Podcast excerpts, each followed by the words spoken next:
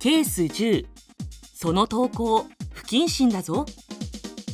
出演大西ライオン。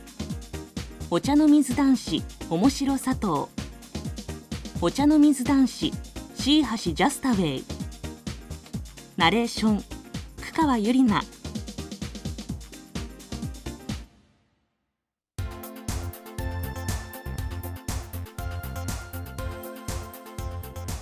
僕はパラリンピック強化選手に選ばれ合宿に来ている。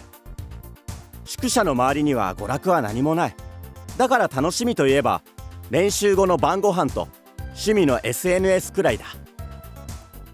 ひろみさっきからスマホ見て何ニヤニヤしてんだよ。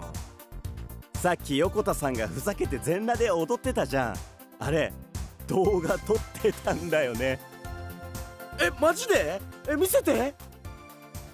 俺の裸を見ておくれ。俺の裸を見ておくれ。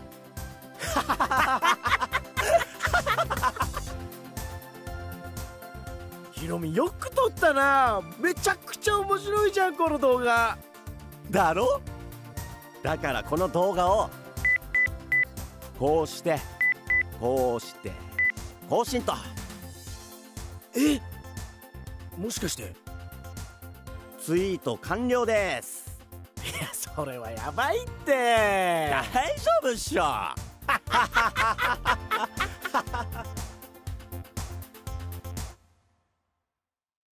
この動画が翌日炎上した。非難の矛先は当事者の僕だけではなく競技団体にまで及び。大変申し訳ありませんでした緊急の謝罪会見を行うまでに至った。アスリートの言動は社会から注目されています。SNS は情報発信をするときとても便利なツールですが発信する場合は不特定多数の人の目に触れることを常に意識して節度を保った利用を心がける必要があります。